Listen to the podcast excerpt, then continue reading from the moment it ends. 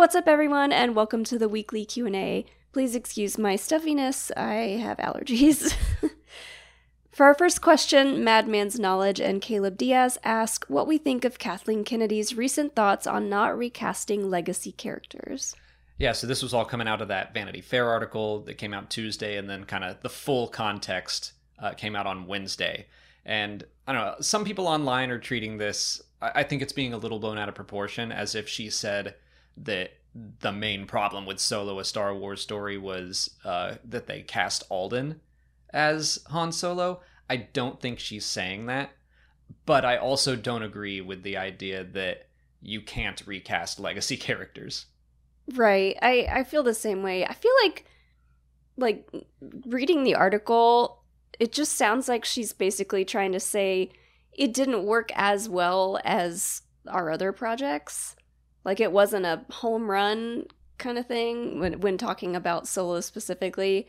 Um but I yeah, I can't say that I agree that you can't have the character of Han Solo without Harrison Ford or right. Luke without Mark Hamill because that's very limiting for such a huge franchise where, you know, Mark Hamill looks and sounds very different than he used to, and same goes for a lot of the other characters. So, if you want to keep something like this alive, I think you're going to have to move on from those actors at some point and totally agree. and try something new and i think they did that with alden and i think it worked. Totally agree that it's just so limiting to say that like only these people are going to play those characters. And i'm i'm trying to decide you know what she is saying there is that what she's saying that we're never going to recast legacy characters ever again i mean i don't think that's the case because you know well, obviously we have ewan mcgregor who was a recast we have this obi-wan kenobi series that's starring not Alec Guinness, mm-hmm. um, but he is, you know, Ewan is kind of a legacy character of Obi Wan in his own right. But we also have a Lando series on the horizon, so I don't think she is saying we're never going to recast legacy characters. I think the the way I'm interpreting this is that we should have put more thought into this in Solo, a Star Wars story.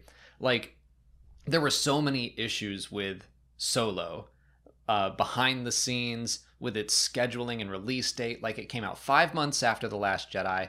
Uh, it came out right after Avengers Infinity War. Um, there, there were so many other reasons that that movie's box office suffered. I would not put any of the blame at all on Alden Ehrenreich. Mm-hmm. Like I went into that movie and he was my biggest concern. I was like, I don't know if I can see anyone else but Harrison Ford in this role. And I don't think Alden once dropped the ball. Like I walked that out of that movie like he did it. Like that was one of the best parts of the movie for me. Yeah. And I, like I don't think she's saying in the interview that she thinks he did a bad job. Uh I think she's just she she knows the fans' response to you know the idea of recasting a character a big big character like that and most people are like no no way like you can't do this character without this person or or whatever but i mean it doesn't help that we had just seen Harrison Ford as Han Solo in The Force Awakens not too long before Solo so I don't know in the case of the prequels you know of course we had Alec Guinness as Obi-Wan but then, how long since we saw him play Obi Wan till we saw Ewan? So that, maybe that's a good point. Maybe we just need a bigger gap between the the recastings. Well, that that's what I think it comes down to thoughtfulness. Like nothing in her comment is super committal. You're right. She never mentions Alden's name. She doesn't say like, "Oh no, Alden did a bad job" or anything like that. I think that and this isn't just a solo thing. I kind of think that all five of those initial movies under the Disney era were made quickly and they were made to meet deadlines. Uh, I do know that, you know, Solo and Rogue One had behind them someone who was passionate about that story. Lawrence Kasdan wanted to do Solo and was working on it uh, before Disney was sold. Mm-hmm. John Knoll had this idea for Rogue One. So there were people who had ideas for stories, but also it's like they were meeting deadlines, and that was kind of the driving force, I think, behind the sequel trilogy and Rogue One and Solo. Was Disney came out and said we're doing one Star Wars movie a year, no matter what. hmm And guess what? Four out of those five movies had like major behind the scenes issues. Yeah. Solo being maybe the most notorious one. Yeah, like yeah, Solo and Rogue One specifically, uh, like you said, had a lot of stuff going on behind this behind the scenes, like rewrites and reshoots and all that stuff. But when you sell a company to Disney and you kind of like try to bring the entire franchise back to life after taking such a long break, it's going to be a little bit clunky, I think. And we're seeing now you know, with all the Disney Plus movies uh, and a lot of the planning that's going on for future films, uh, they're starting to kind of get their stride, especially with the Disney Plus stuff, because we're seeing all the synergy there. um, so I think we're we're starting to get into a stride for creators in Star Wars to kind of work with each other, make sure stuff fits, and first couple of movies that comes out like i love all the movies but first couple of ones out of the gate like might feel a little clunky Yeah, I'm someone who was mostly happy with the five films, you know, to varying degrees. But I think that Disney spent $4 billion and they were like, what do we do to get that $4 billion back as quickly as possible? Uh, we make a sequel trilogy and we just crank out movies. Like, even though I think, like, I think it's a miracle Solo came out as good as it did. Uh, same with Rogue One, considering all of the issues that were behind the scenes on those movies. Um, but yeah, I, I think that there was really a driving business decision behind it and not a story decision. And like you say, I think we're in a better spot now, especially in the film side, where they're not saying, like, well, here comes a movie in 2022 because we said there'd be one. Like, now they're willing to take their time, figure out what they want to do, get filmmakers who are passionate. Uh, like, even though Rogue One or Rogue Squadron is currently having issues, like, at least we know Patty Jenkins has like this vision and is Mhm. passionate about the idea behind it. Um, and they're not saying like, well, we said Rogue Squadron was going to come out in 2022, and here it is for better or worse. hmm So I'm happy with all that. I I think that what happened with Solo is that they didn't put a whole lot of thought about to to quote like the Jurassic Park thing whether or not they should. I think Kathleen Kennedy was saying we just ran with it because we needed a movie and this sounded like a good idea and I think that they slapped a familiar name on the title. Solo a Star Wars story. We're bringing Han Solo back and I think they were like that's all we need hmm and they barely marketed it. I didn't mention that earlier. Like it got two trailers within a couple months, and it was like I just remember being like, outside of Denny's. it did get us to go to denny's for the first time I mean, I treasure my Therm Scissor Punch trading card. I still have that. Uh, but outside of those things, like there just wasn't much marketing push behind Solo. So yeah, I don't know.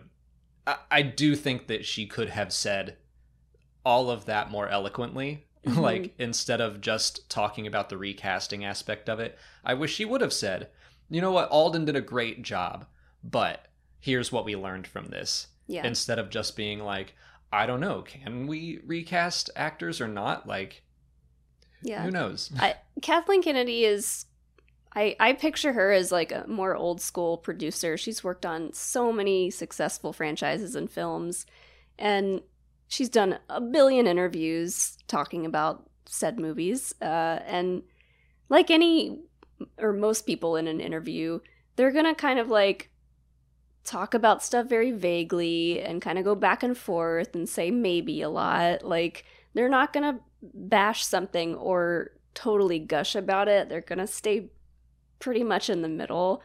That's just Especially when I kind of guess, I assume that uh, she didn't know that question was coming. You know, they're talking about the future of Star Wars and stuff. I don't know how Vanity Fair handles their questions.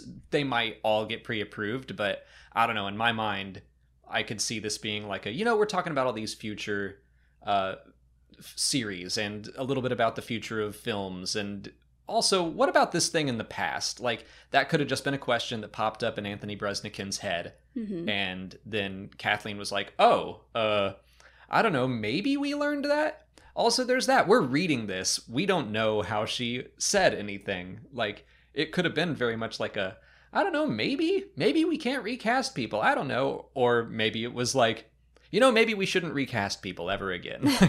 Well, you see the the amount of success on shows like The Mandalorian and how much people just freaked out when we got Luke Skywalker in Mandalorian with the deepfake technology and all that. Like you see that kind of success and that kind of hype. And then you look back at a movie like Solo and for someone like Kathleen Kennedy, sh yeah, she's going to be like, well, that just was a dud compared to this new stuff.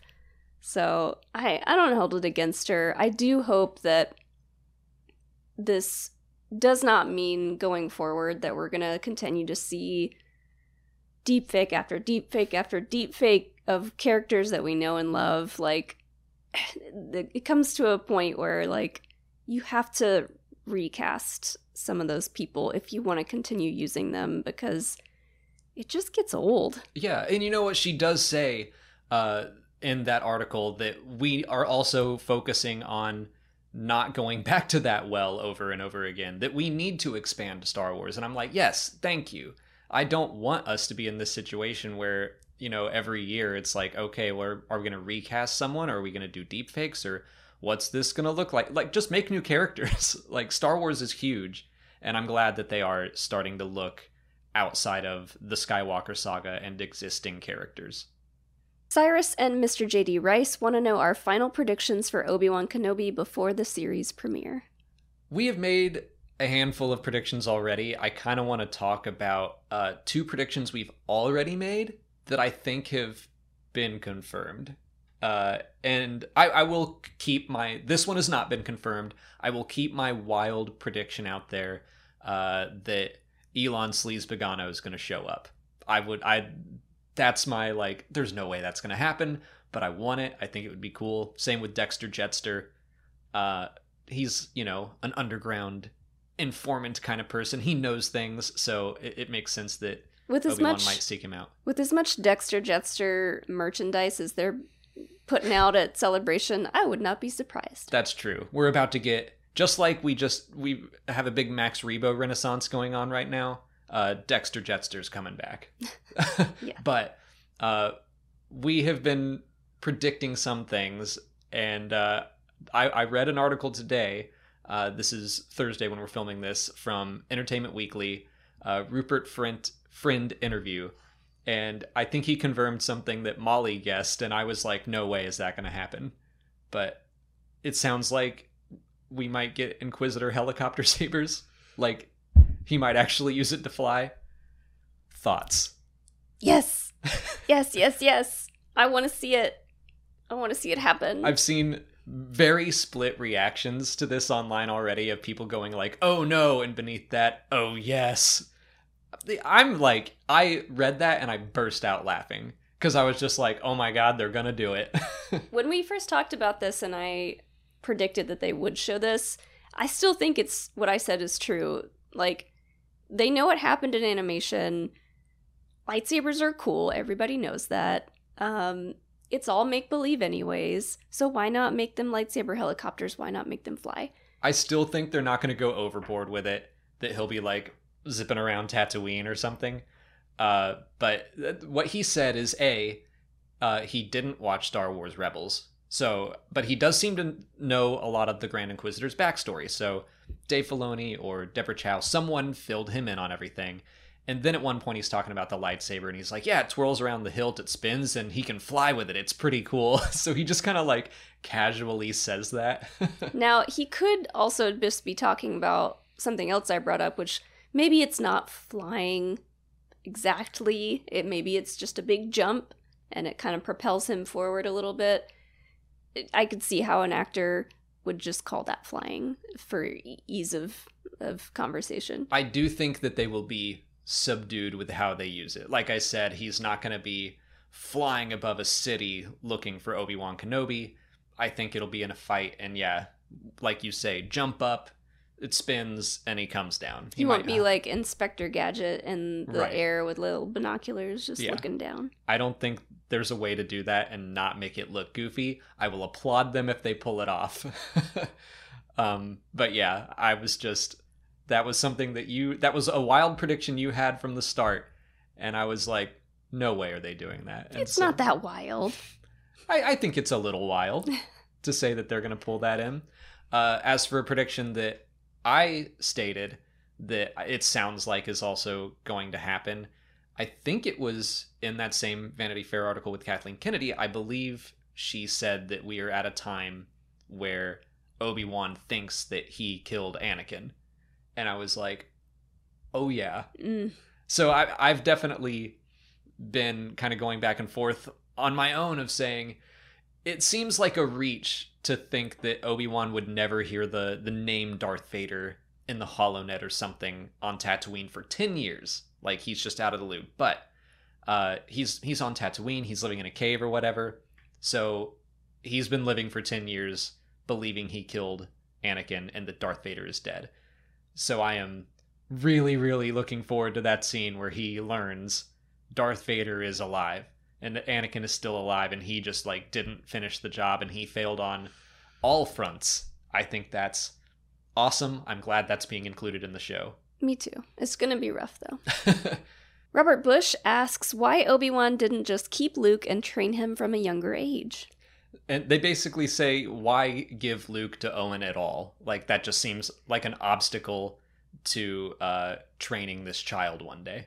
Obi Wan doesn't know how to take care of a baby, I- does he? I think Obi Wan could have done it. Well, first, let's get the obvious out of universe answer out of the way because he had to. That's where Luke is in episode four. He had to do that. Mhm. Um, but I just don't think Obi Wan would be in that state of mind. I mean, we're talking about Obi Wan coming off of his biggest failure. He just thinks that he killed his best friend Mhm. and now he has his son and he failed Anakin as a teacher. Like, I don't think Obi Wan is ready to dive into training right away. He's probably grateful to be like, take this baby. I'm going to go watch you over there. Like, I just need a break. Yeah, and like you know, they talk about it at the end of Revenge of the Sith, and Yoda talks about like they have to go into isolation, they have to go into hiding. That's no way to raise a, a, baby slash toddler slash young child in isolation, not being able to see or do anything else. Like even most Jedi are, you know, they're starting out around the youngling age. So that would have been really hard for Luke to just be in hiding his entire childhood.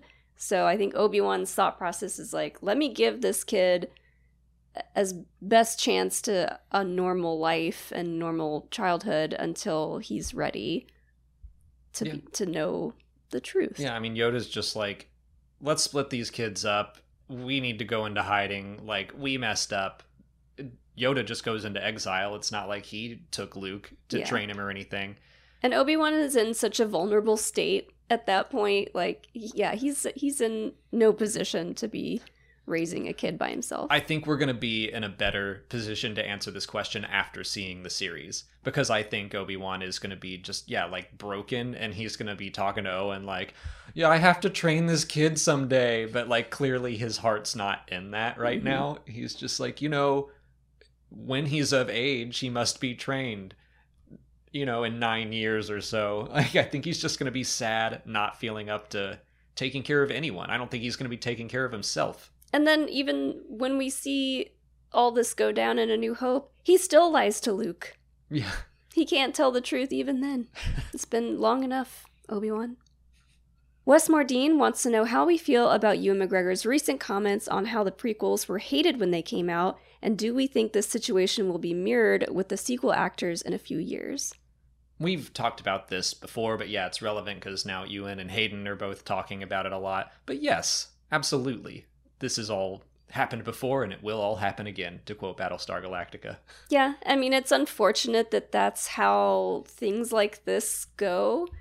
Uh, but yeah, I think everything we saw happen with the prequels I I think it's even already kind of started to happen because of just how many kids are into nerdy stuff these days. Like we're already seeing waves of like younger teenagers who are very outspoken about their love for the sequel trilogy. Um but even then like there's not as much hate for the sequel trilogy as there was for the prequel trilogy.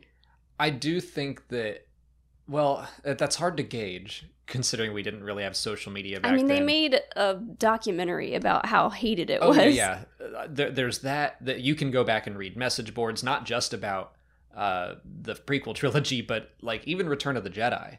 Uh, I was going through some of that a, a month or two ago, where it was just like, wow, the more things change, the more they stay the same. Like Mhm. the same thing for just Return of the Jedi. Everyone's saying like, "Oh, well, Lucas lost the magic." Like Star Wars fans are always going to be like that, I think. And it's always just, you know, that that new thing that comes out is always going to have some pushback.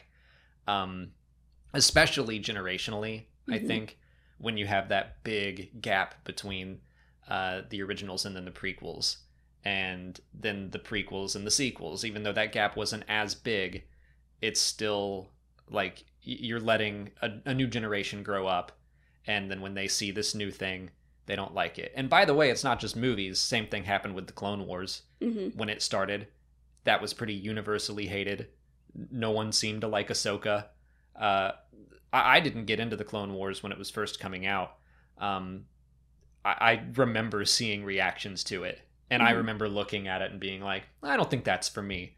And now it is very widely considered like one of the best Star Wars things ever. Yeah. And it it introduced a new generation to Star Wars. So, yeah, whether we're talking about the sequel trilogy or the High Republic which has some pushback on it, like whatever it is, uh it's going to come back around.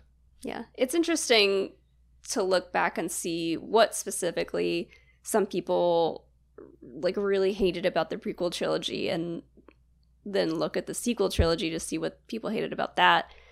It seems like with the sequel trilogy, it's unfortunate that we're in this time now where it's like the woke police are after everything and, and everyone and it's it's so silly. Uh, but like with the prequels, people are like, "Oh, Jar Jar's dumb. This is too like dumb and silly and childish." But now it's like, "Oh, there's a a woman. There's a main character. Oh no!" Not to mention the prequels being like far more political uh and liberal Yeah, than the sequels, I would say.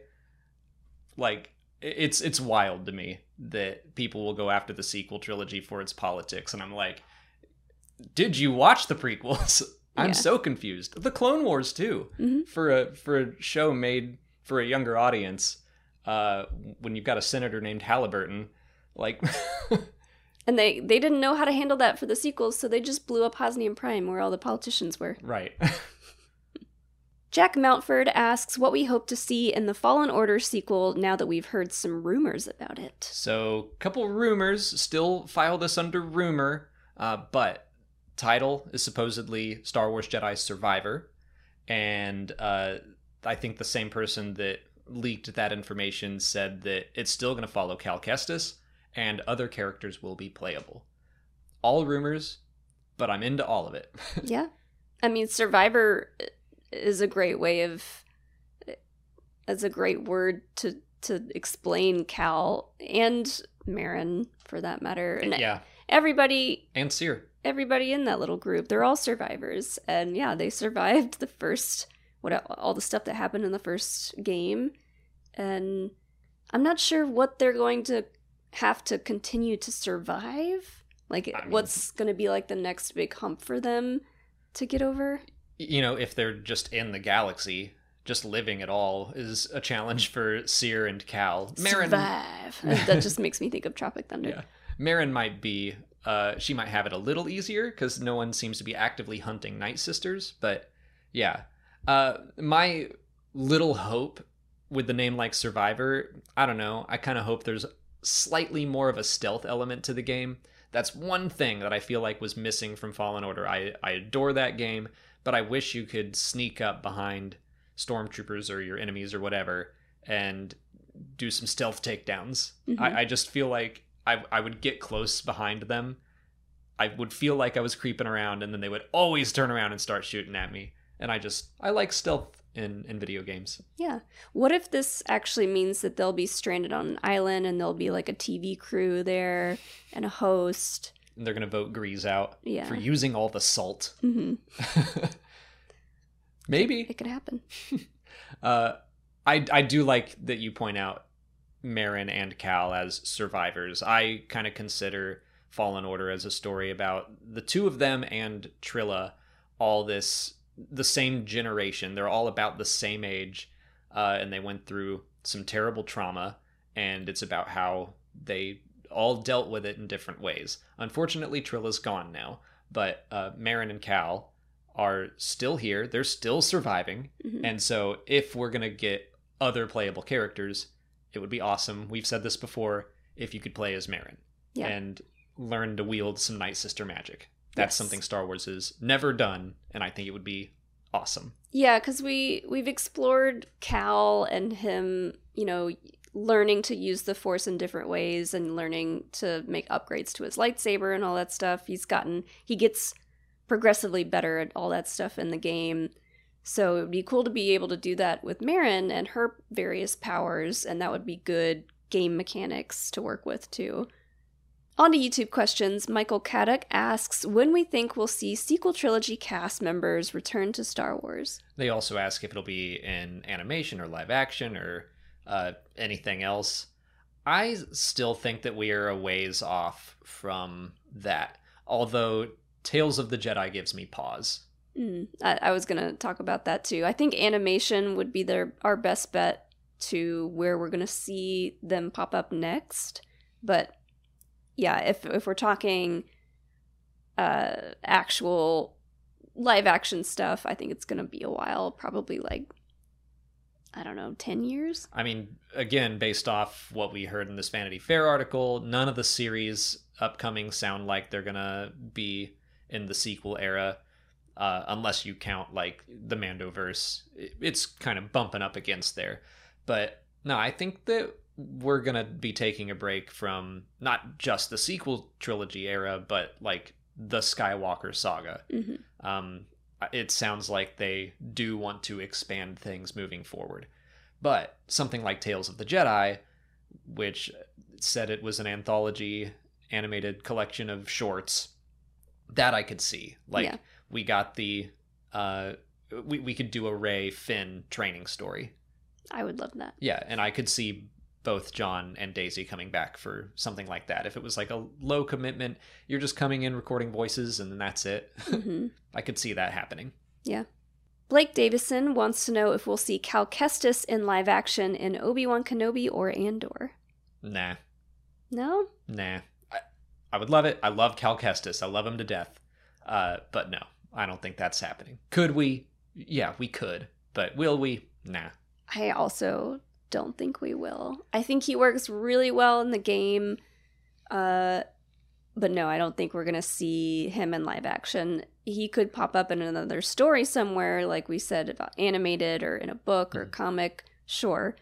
Um but I don't think they're going to bring I don't think there's a story out there to be told where they would need him to be in live action unless they were just to just remake the games into a series or a movie. Yeah, I mean, like, I don't want the story spoiled for Fallen Order or Star Wars Jedi, I should say, two or three or however many. And if he pops up in Andor or Kenobi, I'll be like, oh, okay, well, that takes away some of the tension of playing the games. I will still play them and probably love them. But yeah, like, I, I do think that they purposefully have begun casting actors and modeling uh, several of their characters after actors, specifically so that they have the option of pulling them into live action Mm-hmm. uh, down the road. But I kind of I want uh, respawn to tell their story first, and then we can let Cal kind of explore the rest of the universe if anyone chooses to. Tyler Parker asks if we'll see a young Ben Solo in the Mandoverse. I don't think so because at the time period right now, if we're five ish years after uh, Return of the Jedi, then Ben Solo is four years old. Yeah. Maybe five, depending on how much of a time jump there's been between seasons one of The Mandalorian to now. Yeah. I also don't think so. I kind of hope not, just because if we are seeing a young Ben Solo, that probably means we're going to see deep faked versions of Han and Leia and Luke again and continue to see, you know, just CGI characters being brought back from the dead for stuff that we really don't need. Yeah, I agree. I mean, I I'm like used to Luke. I've accepted that yeah, we're going to probably continue to see deepfake Luke and I think it'll probably get better every time we see it and I will be more impressed. uh, but I don't think Ben Solo I, I just don't think it's time for him to be at Luke's Academy yet. Yeah. Maybe, but I, I think that's a stretch. Yeah. I think this maybe this is a hot take, but put that money towards something else, please. Like uh, put all the money that you're just funneling into these deep fake projects and put it towards something else. That's all I'm saying. I agree. I, I really do. Like, I want Star Wars to continue expanding. We've spent so much time with the Skywalkers, and I, I love them, but there are other things to do. like, if they have money and they're like, well, do we do another deep fake character that people love and we know we're going to go crazy for? Or do we start an Old Republic series or something? I say do the Old Republic series. Yeah. They know they know what sells money and it's hard What sells money? what sells money Yeah. what they know what makes money and sells uh, and it's hard to peel them away from that unfortunately Can I buy your $20 bill with my $1 bill? no i'm Why very don't you sell me your money? i'm very attached to my paper money That's called greed. no it's not Mm-hmm. George Lucas says that's bad. it's Sell not me your twenty dollar bill. only if i don't know what i was gonna say true blue wants to know if we'll see bothans in andor ooh i think that would be the perfect place Agreed.